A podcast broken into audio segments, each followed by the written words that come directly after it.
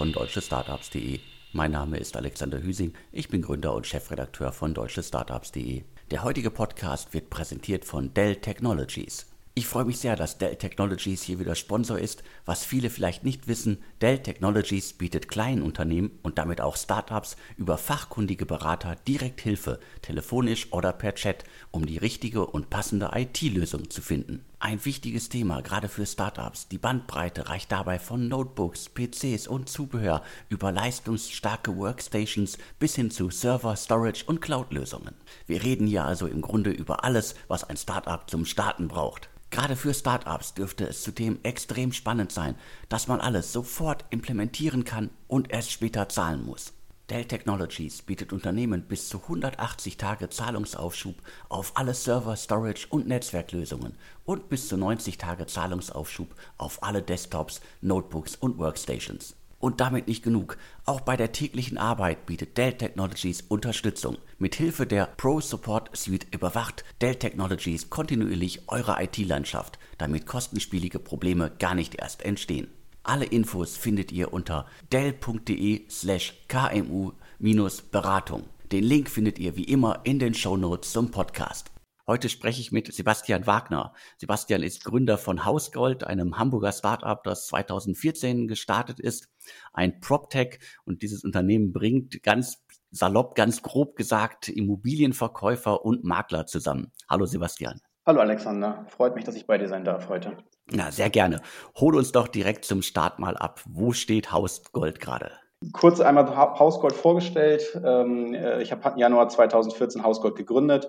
Vorher habe ich schon zwei Unternehmen aufgebaut, damals gebootstrappte Unternehmen und im Live-Shopping-Bereich und im Handelsbereich.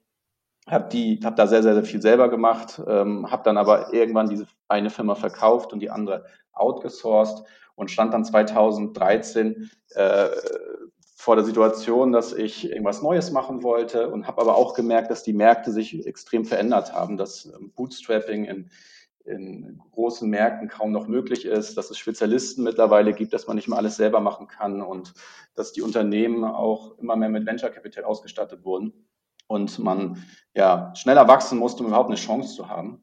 Und in der Situation habe ich mir unterschiedliche Märkte angeguckt und wie es dann so war im privaten Bereich, habe ich gesehen, dass einige Leute Immobilien verkauft haben. Und da habe ich gesehen, dass die Schnittstelle zwischen dem Immobilienverkäufer und dem Immobilienmakler kaum digitalisiert war.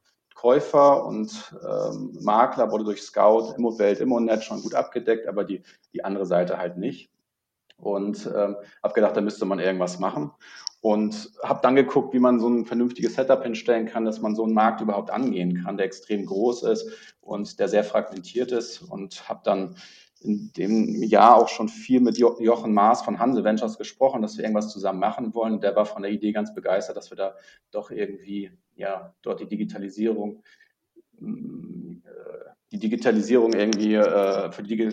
sorgen wollen. Und in dem Zusammenhang habe ich dann auch zufällig Matthias Frenz und Miguel Ruth kennengelernt, die lange Manager bei Eng und Völkers waren und in unser Setup am Anfang gleich das Branchen-Know-how und die Branchenkontakte mit reingebracht haben. Und das war das Setup, mit dem wir gestartet sind. Ich war der vor Ort das operativ umsetzen sollte, der die Firma vorantreiben sollte. Und so habe ich dann Januar 2014 losgelegt, noch damals mit einem 1 Meter Schreibtisch, habe das gemacht, was ich am besten konnte oder was ich damals gelernt hatte, sag ich mal, Steuerberater gesucht, Verträge aufgesetzt und dann mit den Experten von Hanse Ventures dafür gesorgt, dass wir eine Website haben, Marketingkampagnen aufgestellt werden, und habe dann innerhalb der ersten 3-4 Monate auch schon die erste Million geraced, sodass wir loslegen konnten. Und 3-4 Monate später waren wir dann auch live mit unserem Angebot. Der erste Mitarbeiter hat angefangen und so haben wir dann losgelegt. Mittlerweile sind es schon ein paar Jahre her, haben uns deutlich weiterentwickelt. Wir sehen uns mittlerweile oder sind mittlerweile eine digitale Plattform, die den Immobilieneigentümer mit dem am besten geeigneten Maklern vernetzt. Und dabei setzen wir nicht auf festangestellte Makler, wie es der eine oder andere macht, sondern wir setzen auf die besten Makler der jeweiligen Region, die es auch ohne uns können, die ohne uns schon sehr, sehr gut das Geschäft machen, und denen helfen wir dabei, noch besser zu werden, indem wir ihnen genau die Verkaufsobjekte liefern, die in der Portfolio passen und denen wir eine digitale Plattform an die Hand geben, dass sie ihren Verkäuferkunden einen deutlich besseren Service, einen digitalen Service bieten können. Zudem geben wir ihnen dann die Möglichkeit, mit unseren Daten, unserer Plattform deutlich mehr aus ihren Kunden herauszuholen.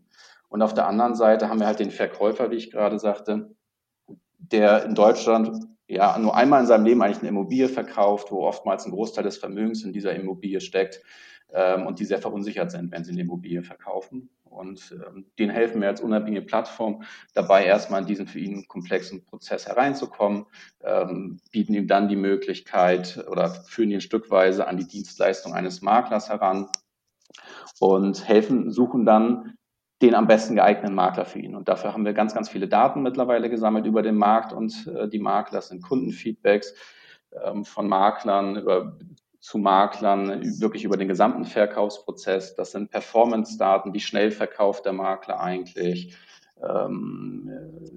wie ist der Einwertungspreis zum Verkaufspreis, wie konvertiert der Makler eigentlich die Kunden, die wir ihm geben zum Verkauf. Und das sind die Faktoren, die dann berücksichtigt werden und dann kommt es zum Matching. Und danach lassen wir den Verkäufer auch nicht alleine, sondern begleiten ihn den gesamten Verkaufsprozess lang, sodass er von uns maximale Transparenz bekommt, die Tools bekommt, um sehr effizient mit dem Makler zu kommunizieren, Daten auszutauschen, sodass er sich deutlich sicherer fühlt und der Prozess einfacher wird. Dann vielleicht noch zu ein paar Zahlen. Wir haben mittlerweile über 3000 Makler in unserem Netzwerk, wachsen da extrem stark aktuell, jeden Monat um 200 Makler. Führen den Maklern so Objekte im Wert von 1 Milliarde Euro zu, verkaufen daraus Objekte, sodass wir ungefähr einen zweistelligen Millionenumsatz machen. Und nach Corona wachsen wir jetzt auch wieder, zum Glück wieder 100% dieses Jahr und sind so 60 Mitarbeiter aus dem Bereich Marketing, Produkt, Development, BI, HR, Finance, mit denen wir die Company zusammen vorantreiben. Wie hart war denn die Corona-Zeit für euch? Also ist da überhaupt was passiert? Oder lag das alles brach bei euch? Ja, wir sind 2020 wieder mit großen Ambitionen ins Jahr gestartet, muss man sagen. Wir hatten wieder, wie die letzten Jahre davor, auch wieder das Ziel, irgendwie 100%ig zu wachsen. Und dann kam im März plötzlich, ja, für alle dann doch überraschend Corona. Und wir mussten dann schnell alle Mann ins Homeoffice schicken. Das klappte sehr gut, weil wir zum Glück, meine Mitarbeiter und mich vorher dann, ja, überredet haben, Homeoffice-Lösungen anzubieten. Nicht ganz so extrem, wie es jetzt ist, aber deshalb waren wir schon vorbereitet. Ich habe am Freitag entschieden, wir sollen ins Homeoffice gehen. Am Montag um 10 Uhr haben dann alle wieder vernünftig gearbeitet. Ich bin sehr positiv überrascht, wie das gut funktioniert, jetzt auch seit vielen Monaten. Dann hatten wir aber noch natürlich ein Thema, wie ist es mit unserem Wachstumsziel? Und wir hatten ein paar Tage nach dem Lockdown, hatten wir sowieso Beiratssitzungen, haben dann im Beirat diskutiert, wie wir das eigentlich machen. Es waren ja extreme Unsicherheiten, herrschten vor und wir wollten uns halt Handlungsspielräume trotzdem offen lassen. Haben aber im Gegensatz zu Wettbewerbern in unserem Umfeld nicht komplett auf Null runtergefahren, sondern haben gesagt, okay, lass uns weitermachen mit so einem Wachstum von 30%. Wir können es auch machen, weil wir keine festangestellten Makler haben, die Makler vor Ort selbstständig sind, wir ein sehr schlankes Setup haben, kleines Team haben und um das Team ein Netzwerk aufgebaut haben an Partnern, über die wir wachsen. Und deshalb konnten wir ohne große Reibungsverluste, ohne Kurzarbeit einfach von 100% auf 30% runterfahren. Und sind dann erstmal so gelaufen. Das war auch eine sehr, sehr gute Entscheidung. Mitte des Jahres haben wir dann gemerkt, die Sorgen, die wir hatten, sind nicht eingetroffen. Das heißt, einmal wussten wir nicht genau, wie der Immobilienmarkt sich entwickelt, gehen die Preise vielleicht extrem runter. Nachdem es einen kurzen Augenblick eine Schockstarre da im Immobilienmarkt gab, hat sich das schnell wieder so entwickelt, dass es wieder nach oben ging. Mittlerweile sind die Preise ja sogar über den vor der Krise. Die Makler haben weiterhin Gas gegeben. Die haben nämlich kein Kurzarbeitsgeld bekommen. Die sind selbstständig, die mussten Gas geben. Das haben sie auch gemacht. Die haben weiter die Kunden besucht, die haben weiter Objekte von uns abgenommen, sodass wir da auch wenig Probleme hatten, sogar positive Effekte hatten, sondern dass die Makler auch wirklich uns sehr, sehr wertgeschätzt haben, unsere Dienstleistung, weil sie sonst an die Kunden nicht mal richtig herangekommen sind. Was ein bisschen negativ ist, muss man sagen, für uns ist, dass der ganze Prozess halt irgendwie ein bisschen länger dauert. Also Notartermine werden dann doch schon mal ein bisschen verschoben. Besichtigung kann immer nur eine Person zur gleichen Zeit hinkommen. Das führt dazu, dass der Verkaufsprozess länger dauert und wir dann unsere Einnahmen ein bisschen später generieren. Aber grundsätzlich muss man sagen, wir haben letztes Jahr dann irgendwie doch noch unsere 50% Wachstum hinbekommen. Wir konnten Ende des Jahres sogar zeigen, dass wir profitabel mit dem Wachstum arbeiten können. Und seit Oktober letzten Jahres geben wir jetzt auch wieder richtig Gas und davon profitieren wir jetzt. Denn die Objekte, die wir damals dann sozusagen generiert haben, die werden jetzt verkauft und wir haben jetzt wieder ein gutes Umsatzwachstum. Ich habe mir zur Vorbereitung des Gesprächs nochmal einen Artikel aus dem Jahr 2015 rausgesucht. 2015 war ja ein großer Boom an PropTech-Startups, also gerade zum Thema Mieten, aber auch zum Thema Kaufen und Wohnen natürlich. Also alles, was sozusagen das ganze Segment irgendwie abdeckt. Da gab es über 30 Startups, die ich mal in einem Artikel zusammengefasst habe. Da wart ihr ja auch noch relativ jung, noch unter eurem alten Namen vertreten. Hausgold ist ja dann, glaube ich, erst einige Zeit später als Markenname gekommen. Was ich nur jetzt gerade festgestellt habe, ist, nachdem ich mir das alles nochmal angeguckt habe, die allermeisten Startups von diesen über 30 Startups gibt es nicht mehr. Also dieses PropTech-Segment, was ja wirklich ein riesen Hype-Thema damals war, auch durch bestimmte Veränderungen in der Gesetzeslage, hat halt in vielen Fällen halt nicht so funktioniert, wie sich das viele vorgestellt haben. Ihr habt euch da jetzt durchgewuselt, sind ja etliche Jahre ins Land gezogen. Also ist dieses Segment so schwer? Oder halt ist es schwerer, als sich das viele vorgestellt haben? Ja, das ist perfekt wiedergegeben, wie die Marktsituation war und in welchem Marktumfeld wir damals unterwegs waren. Als wir gestartet sind 2014, da hat in Deutschland noch keiner von PropTech gesprochen. Und wir waren einer der wenigen, die da am Start waren. Und bei Investoren haben wir jetzt insbesondere gemerkt, dass die uns eigentlich eher abgelehnt haben, weil sie der Auffassung war, dass die Maklerbranche, das ist eine Branche, die ist unseriös oder gibt's unseriöse und damit wollen wir eigentlich nichts zu tun haben. Und dann plötzlich 2015, 2016 kam das Wort PropTech dann irgendwie in Deutschland auch an und plötzlich sprachen die ersten von PropTech, bei Investoren sind wir plötzlich auf offene Türen gestoßen und der Effekt war auch, dass viel mehr Startups plötzlich auf den Plan kamen und Unternehmen in dem Bereich gegründet wurden. Und es ist aber oft so natürlich in Märkten, die dann gehypt werden, dass viele es dort versuchen und nicht alle sich durchsetzen. Und du hast es absolut richtig dargelegt, dass viele gestartet sind und noch wenig übrig geblieben sind. Es sind, glaube ich, mittlerweile noch 2 Hybrid Agents übrig, also digitale Maklerunternehmen und uns als einzige relevante Plattform, die wirklich es geschafft hat, mit den freien Maklern eine Plattform zu bieten, dass die Digitalisierung oder in der Digitalisierung wirklich noch eine relevante Rolle spielen können.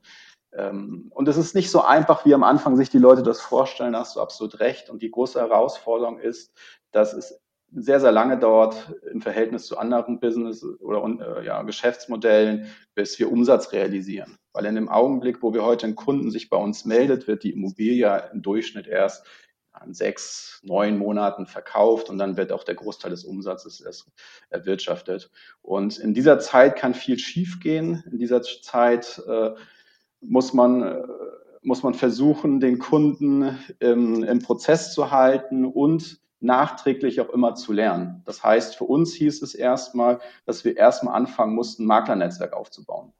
Ein gutes Maklernetzwerk aufzubauen und zu gucken, welche Makler in welcher Region überhaupt gut sind. Und wenn wir dem Makler erstmal Objekte geben, dann merken wir erst ein halbes Jahr später, ob der überhaupt gut ist oder nicht. Sollte er nicht gut sein, fangen wir wieder von vorne an.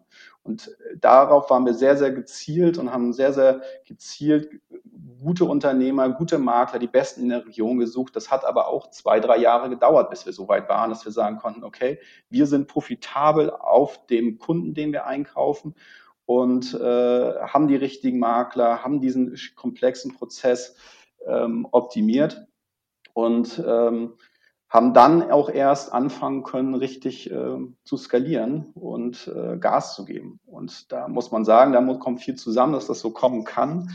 Das ist zum einen irgendwie der Weitblick der Investoren, die auch immer an das Modell geglaubt haben und immer geglaubt haben, das ist keine Alternative ist, Maklerunternehmen aufzubauen, keine festangestellten Makler aufzubauen, sondern wirklich zu sagen, wir als Plattform sind wir am attraktivsten. Als Plattform können wir wirklich den Markt verändern. Aber es ist auch eine extreme Fokussierung in der Organisation, wo wir auch immer Schwierigkeiten teilweise hatten, uns so stark zu fokussieren, dass wir wirklich weiterhin optimieren den Prozess und dann vorankommen. Das ist wirklich ein PropTech an sich ist, oder Immobilienverkauf ist an sich schon schwierig umzusetzen und deshalb sind, glaube ich, viele auf der Strecke geblieben und wir haben uns da als einer der wenigen dann durchgesetzt. Jetzt hast du gerade beschrieben, wie schwierig das ist, halt so ein Maklernetzwerk mit, sagen wir jetzt, guten Maklern aufzubauen. Da habt ihr etliche Jahre gebraucht. Und auf der anderen Seite hast du die Immobilienverkäufer. Da hast du ja selber gerade auch gesagt, dass es ja teilweise der Großteil sind Leute, die einmal in ihrem Leben eine Immobilie verkaufen. Das heißt, auf der Seite eures Geschäftsmodells müsst ihr halt irgendwie ja bei jedem Kunden wieder von vorne anfangen. Genau, richtig, das ist genau so ist es. Die im Durchschnitt verkauft oder die Kunden verkaufen nur einmal in ihrem Leben und das heißt auch für uns ist es extrem wichtig, dass wir auf dem einzelnen Kunden profitabel sind und deshalb haben wir uns auch die Zeit gelassen, erst die KPIs so hinzustellen, dass wir den Kunden, den wir einkaufen, auch profitabel erwirtschaften können oder mit dem auf dem Kunden profitabel sind. Das führt dazu, Das will ich einmal kurz rausschneiden. Also richtig. Wir müssen den einmal einkaufen müssen darauf profitabel sein. So, unser Vorteil als Plattform ist, dass wir wirklich einen genauen Masterplan haben, dass wir sagen, okay, wir haben jetzt die Makler, die bekommen jetzt die Kunden und jetzt als nächsten Schritt, dadurch, dass der Immobilienverkauf ein großes Cash-Event ist, in dem viele Kunden auch oder wo viel Geld verdient ist, öffnen wir die Plattform jetzt stückweise auch für andere Partner, die zusätzliche Services für die Verkäufer und die Makler bieten, sodass wir aus der einen Transaktion deutlich mehr Umsatz rausholen können und wir sehr, sehr profitabel auf der einzelnen Transaktion sind. Wo holt ihr denn die Leute ab, die eine Immobilie verkaufen möchten? Also wo setzt ihr da an beim Marketing? Also wir machen sehr, sehr viel digitales Marketing, Online-Marketing. Da funktioniert auch recht viel. Also muss man sagen, die meisten Kanäle, die deine Hörer wahrscheinlich jetzt im Kopf haben, wie Google, Display etc., die funktionieren, wenn man halt hinten auch ordentlich Umsatz generieren kann. Deshalb können wir eigentlich alle Kanäle bespielen und sehen da auch noch großes Potenzial weiter zu wachsen. Auf der anderen Seite haben wir auch Partner angeschlossen, die Kontakt zu Immobilieneigentümern haben und die uns in dem Fall, wenn der Immobilieneigentümer verkaufen möchte, an uns einen sogenannten Tipp abgeben und wir dann für den Kunden, dann den Makler suchen, entsprechend den Verkauf begleiten. Zudem haben wir noch als Gesellschafter die Deutsche Bank, die neben dem Investment bei uns auch, mit dem wir auch eine Kooperation haben. Das heißt, auch die Deutsche Bank Kunden kommen in das Vergnügen, unseren Service zu nutzen und auch darüber bekommen wir neue Kunden. Also es ist dann wirklich eine Mischung aus diversen Sachen, also von klassischem Online-Marketing bis hin zu quasi strategischen Investoren, die euch auch im Hintergrund mit potenziellen Kunden bedienen. Genau so ist es. Das war am Anfang bestimmt nicht so. Am Anfang ist man schon abhängig von einzelnen Kanälen. Mittlerweile sind wir da schon viel breiter aufgestellt. Das ist auch wichtig, gerade im Marketing, weil doch das eine oder andere da mal passieren kann. Der eine oder andere Kanal mal nicht so gut läuft, dann müsste er durch andere Kanäle aufgefangen werden. Und ja, da sind wir mittlerweile gut breit aufgestellt, sodass wir da gut in die Zukunft gucken. Jetzt haben wir ganz viel über die guten Entwicklungen gesprochen. Was waren denn die schlechten Entwicklungen? Also was ist auf dem Weg von 2014 bis heute mal so richtig schiefgegangen? Da ist wahrscheinlich jeden Tag irgendwas schiefgegangen, muss man sagen. Ich bin ja seit 15 Jahren Unternehmer, das hatte ich ja einleitend gesagt, dass ich das schon lange mache. Und Fehler gehören dazu. Und mir ist auch wichtig, dass in der ganzen Organisation wir eine gewisse Fehlerkultur haben. Wichtig ist halt nur, dass wir auch für die Verantwortung für die Fehler übernehmen. Und gerade ich als Unternehmer und Gründer, ich kann es auf keinen schieben. Ich habe sowohl die Investoren akquiriert, ich habe die Mitarbeiter eingestellt, ich habe mir das Businessmodell ausgesucht und ich versuche das auch vorzuleben, zu sagen, okay, wir machen Fehler, wir sollten keine Fehler machen, weil wir irgendwie schludrig sind oder nicht Vollgas geben oder uns keine Mühe geben, sondern wir machen Fehler, weil wir Sachen testen Wir müssen dann daraus lernen und entsprechend die Company anpassen oder die Strategie anpassen. Nichtsdestotrotz möchte ich natürlich richtige Fehler hören, die wir gemacht haben. Also was haben wir für Fehler gemacht? Klassischer Fehler ist, oder was teuer ist, ist, dass wir Mitarbeitern festgehalten haben, zu lange, auch in relevanten Positionen, die in unsere Firma einfach nicht reinpassen. Die passten dann zum Beispiel mehr in Corporates rein und brauchten auch die Strukturen, um wirklich ihre Kraft entfalten zu können. Und das guckt man sich dann doch irgendwie zu lange an, weil man dann doch hofft, das geht weiter. Und das kann dann für so eine kleine Company, wie wir sie auch immer noch meiner Meinung nach gerade sind, aber wie wir damals insbesondere waren, doch schon sehr schädlich sein. Was ein anderer Punkt ist, und da sehen wir jeden Tag auch wieder, dass wir uns immer wieder zusammenreißen müssen, dass wir uns wirklich fokussieren. Ich sagte ja vorhin schon, dass wir so ein großes Cash-Event beim Immobilienverkauf haben. Da kann man so viel machen. Man kann den Käufer bedienen, man kann den Verkäufer bedienen, man kann Cross-Sell-Produkte anbieten, man kann den Makler digitale Lösungen anbieten. Und das ist so extrem viel, was man machen kann, dass man sich sehr, sehr schnell verzetteln kann. Und ich glaube, das ist die größte Gefahr. Und das haben wir auch immer mal wieder gemacht, dass wir uns wirklich längere Zeit irgendwie verzettelt haben und dann wieder zurückkommen mussten auf die Bahn, die wir vorher festgelegt haben. Und das ist, glaube ich, auch eine der größten Gefahren, die für unsere Firma existiert. Und als dritten vielleicht, das ist ein spezifisches, was uns jetzt als Hausgold betrifft, ist, das war vor 2-3 Jahren, als noch nicht so ganz klar war, dass wir mit so einem Plattformmodell wirklich sehr erfolgreich umsetzen können. Und da kommt von unterschiedlichen Seiten natürlich dann immer so die Reaktion, ja, wir müssen die Makler mehr in ein Korsett drücken, wir müssen den Maklern mehr sagen, was sie machen sollen, damit wir unsere Konvertierung oder unseren Funnel richtig im Griff haben. Und ich habe mich dann irgendwann auch wirklich dazu verleiten lassen, dass wir angefangen haben, den Maklern vorzugeben, die sollen bitte mit unseren Maklerverträgen arbeiten, die sollen bitte, wir übernehmen die Vermarktung. Und da habe ich genau das gemacht, was ich die ganze Nacht versuchte zu verhindern. Und das war auch relativ teuer. Ich habe den starken Unternehmer vor Ort, der es sowieso kann, der sowieso ein guter Makler ist, versucht, sein Business zu erklären. Und das hat dazu geführt, dass nicht nur die Makler total unzufrieden waren, sondern auch die KPIs schlechter geworden sind, wir einiges in IT-Infrastruktur investiert haben, was überflüssig war. Und das Schlimmste war eigentlich, und das war dann, als wir Management zusammen waren, dass die Prozesse plötzlich nicht mehr sehr gut skalierbar waren. Und dann haben wir irgendwann zusammen gesagt, das kann nicht so sein, wir werden nie profitabel auf dem einzelnen Kunden. Wir müssen wieder zurück, und seitdem sagen wir wirklich, der Unternehmer ist gut, wir helfen ihm dabei, besser zu werden, wir schaffen die digitalen Prozesse, unsere Prozesse sind schlank, wir können das profitabel anbieten und versuchen gar nicht mehr in Jahre zurückzufallen. Du hast ja gerade gesagt, also es gibt neben euch noch den einen oder anderen, der andere Konzepte fährt. Das passt, glaube ich, jetzt ganz gut dazu. Also nehmen wir sowas wie Mac Makler, aber auch diverse andere, die auch die Makler dann direkt selber einstellen. War das immer sozusagen für euch ein Thema in der Branche? Also hatten die Makler am Anfang vor euch Angst, weil sie gedacht haben, ihr nehmt ihnen irgendwann ihr Geschäft komplett weg? Ich glaube, vor uns hatte keiner wirklich Angst. Wir haben uns immer als Freund der Makler gesehen, als die Branchenlösung für die besten Makler. Und wir haben auch ein sehr, sehr faires Modell für die Makler entwickelt, dass die wirklich pro Objekt entscheiden können, ob sie das haben möchten, sie einen Großteil der Zahlungen an uns erst leisten, wenn die Immobilie verkauft ist, beziehungsweise sie sogar Geld generiert haben oder Geldeinnahmen haben. Und wir haben halt mittlerweile sehr, sehr viele Makler. Ich glaube, die Sorge war nicht groß da. Ich glaube, dass die digitalen Maklern eher gefährlich werden könnten für die Makler, wenn sie keine Lösung haben, wie sie an die digitalen Kunden heutzutage kommen.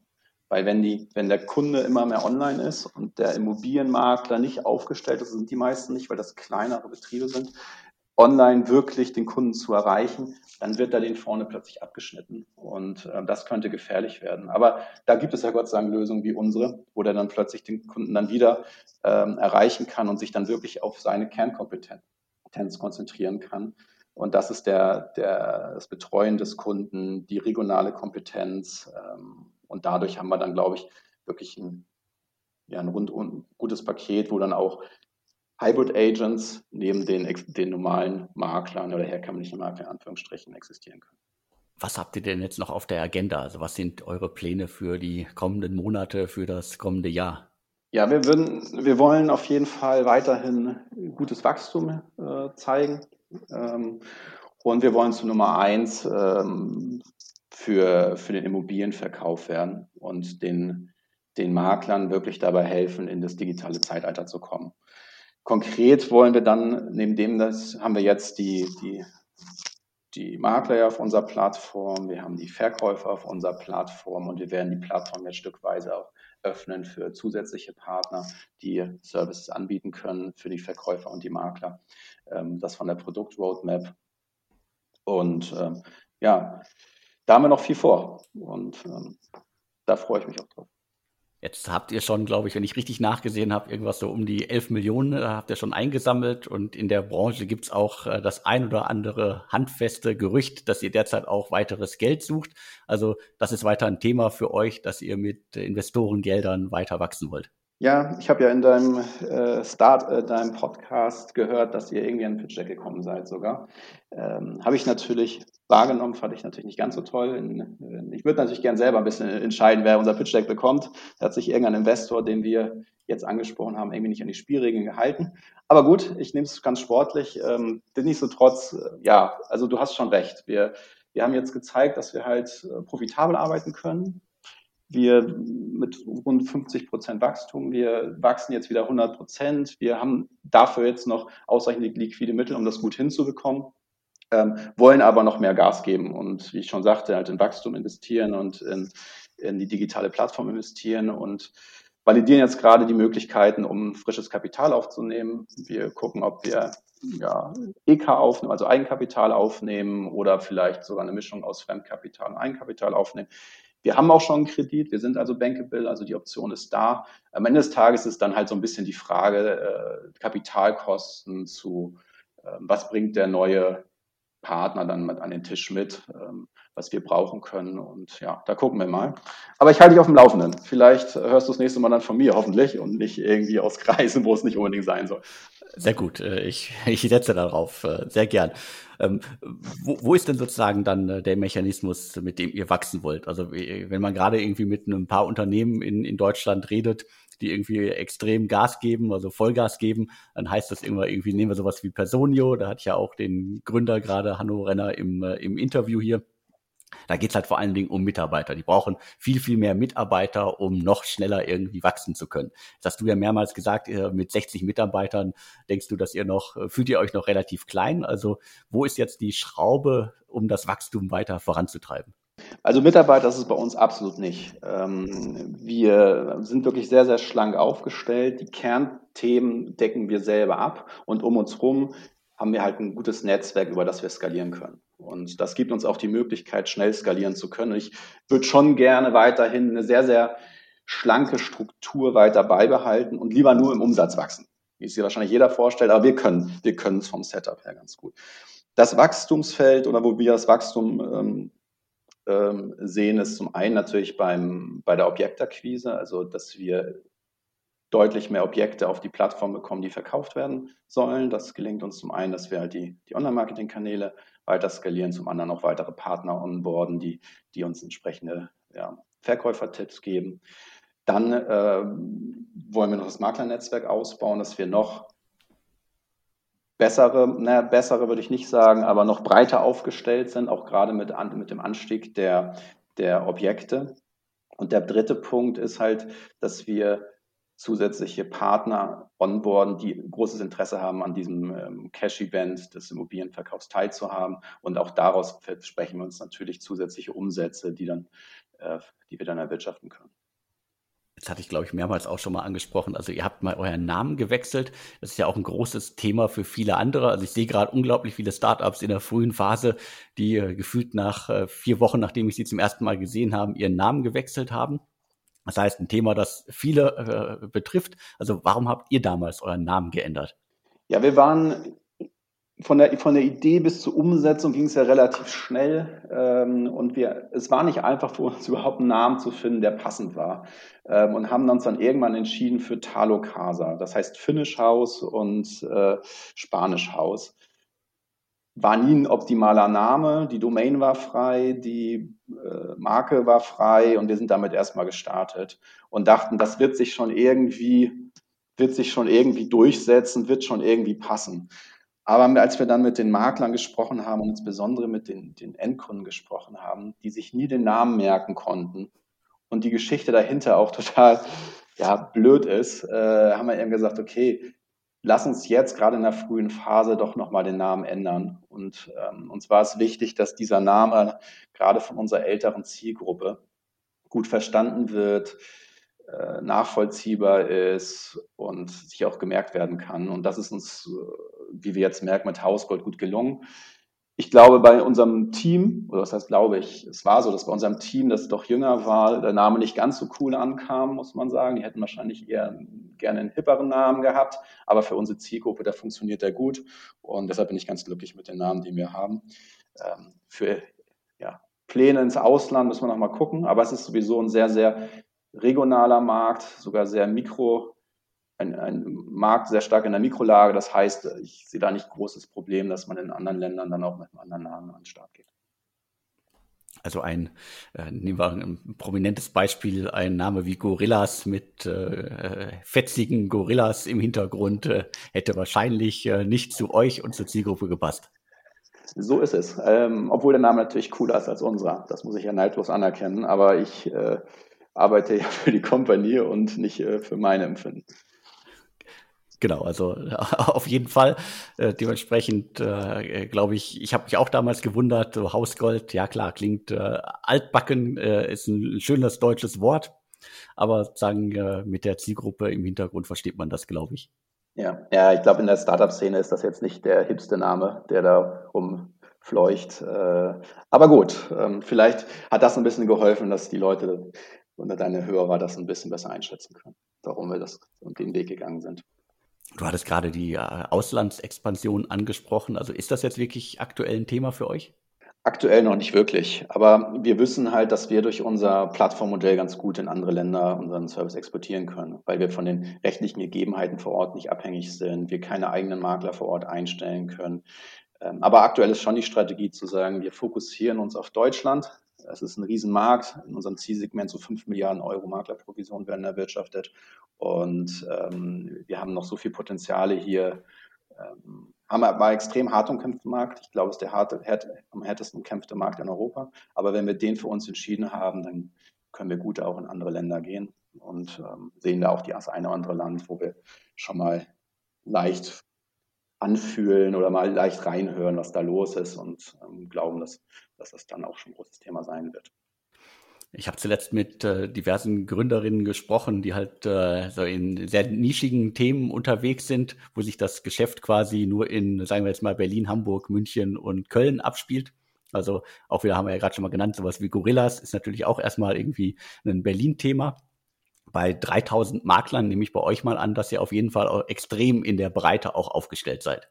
Ja, wir machen das bundesweit. Wir haben mittlerweile sogar 4000 Makler. Wir sind in jeder Region sind wir mit einem Makler tätig, beziehungsweise decken 100%ig des Marktes ab. Das war auch gleich die Strategie, weil wir gesagt haben, vom Einkauf im Marketing oder im Marketing können wir viel, viel besser einkaufen, können dadurch auch die Vorteile nutzen, die ein einzelner regionaler Makler nicht hat, können wir viel besser ausspielen und deshalb haben wir auch von Anfang an auf ein breites Netzwerk gesetzt und haben dadurch auch die Kontakte, die Matthias und Miguel hatten, auch relativ gut schnell mit großen Organisationen auch zusammenarbeiten können und haben eine relativ große Breite hinbekommen und haben das dann stückweise ergänzt mit regionalen Fürsten gibt es ja in der Immobilienbranche, die oftmals auch dort die Platzhirsche sind und sehr, sehr guten Job machen. Und so haben wir dann stückweise dann das ganze Netzwerk auf ganz Deutschland ausgebaut. Aber es, wie gesagt, hat lange gedauert und war auch kein einfacher Weg. Für einige Geschäftsmodelle macht es auf jeden Fall Sinn, in der Region anzufangen. Für uns war das damals nicht die Option. Ich habe meine Fragen auch, glaube ich, schon fast alle abgearbeitet. Gibt es noch etwas, was dir wirklich wichtig ist? Ja, ich würde es einfach gerne nochmal nutzen, um nach so langer Zeit jetzt auch mal den Mitarbeitern irgendwie nochmal Danke zu sagen, die bei uns jeden Tag arbeiten und jeden Tag dafür sorgen, dass dieses emotionale Ereignis des Immobilienverkaufs für den Immobilienverkäufer wirklich einfacher und dann am Ende des Tages erfolgreicher wird. Und die auch dafür sorgen, dass die Unternehmer, die wir vor Ort haben, diese 4.000 Makler, wirklich ihre Marktposition beibehalten können und die sogar die führende Marktposition so ausbauen können. Und das in einer Welt, wo Digitalisierung immer relevanter wird und nur 3% der Makler fühlen sich dafür überhaupt ja richtig aufgestellt, wo große Unternehmen, sogar Private Equity Unternehmen oder große hochfinanzierte digitale Makler plötzlich da sind, wir denen dabei helfen, wirklich da ihre Position zu finden. Und dann möchte ich auch natürlich neben den Mitarbeitern auch den Maklern danken, die da auch in der Krise vor Ort am Kunden waren, wirklich mit unternehmerischem Geschick und mit Flexibilität Wege gefunden haben, um den Kunden trotzdem zu besuchen, um trotzdem Immobilien zu verkaufen. Und ich glaube, dadurch, dass wir so gute Mitarbeiter haben und so gute Makler vor Ort haben, haben wir es gut geschafft durch die Krise und glaube auch, dass auch dieses Jahr weiterhin sehr, sehr gut sein wird und die nächsten Jahre. Und ja, ich glaube, das ist das, was ich gerne nochmal loswerden wollte. Was mich jetzt noch einmal interessiert ist, du hattest davon gesprochen, dass sogar die Immobilienverkäufer sind eher ältere Menschen, deswegen ja auch passend der Name Hausgold. Bei den Maklern, hat sich da denn wirklich auch mal was getan in den letzten Jahren oder ist das immer noch das Bild, das man vom allgemeinen älteren Herrn hat, der Immobilien verkauft, oder sind die auch schon jünger geworden? Ist tatsächlich so. Also wir haben ja eine relativ breite Basis an Maklern und unser durchschnittlicher Makler ist knapp unter 50. Es gibt ganz, ganz wenig. Ich glaube, wir haben so 3-4%, die irgendwie unter 30 sind, also sehr, sehr weniger. Das hängt, glaube ich, auch damit zusammen, dass der Verkäufer auch jemanden braucht, der die gleiche Sprache spricht und der eher die Bedürfnisse des Verkäufers nachvollziehen kann. Das hat sich also wenig geändert, muss man sagen. Und ich sehe diesen Trend auch nicht, dass sich das groß ändern wird. Ich hatte die Hoffnung, dass da eine Generation nachwächst, die dann auch digitaler handelt, agiert. Ja, da helfen wir den Eltern. Aber du hast schon recht. Also wir müssen halt auch nicht nur die Tools, die wir für die Verkäufer bauen, sondern auch für die Makler, die müssen entsprechend der etwas älteren Zielgruppe angepasst sein. Und es bedarf etwas Erklärung teilweise. Aber wir helfen denen dabei. Mach dir keine Sorgen, dass auch die Älteren da gut ankommen und immer digitaler werden. Das werden wir noch hinkriegen, wenn wir es nicht schon hingekriegt haben. Das glaube ich auf jeden Fall. Also auch mein Vater, der weit über 70 ist, hat mittlerweile Pinterest für sich entdeckt. Also das kommt. Ja. Man wächst da ja rein. Ne? Der Junge von damals ist der Ältere von heute, um es mal ganz plakativ zu sagen. Ja, dann vielen Dank für deine Ausführungen. Vielen Dank für den Einblick in mehrere Jahre Hausgold. Ja, dir auch vielen Dank für das gute Gespräch. Und bleib so unabhängig, wie du bist. Ich freue mich darüber, dass du noch niemanden angeschlossen bist und weiterhin frei deine Meinungen äußern kannst. Vielen Dank dafür. Immer gerne. Vielen Dank nochmal an dich und vielen Dank an alle, die zugehört haben. Und mir bleibt jetzt nur noch zu sagen und tschüss. Tschüss.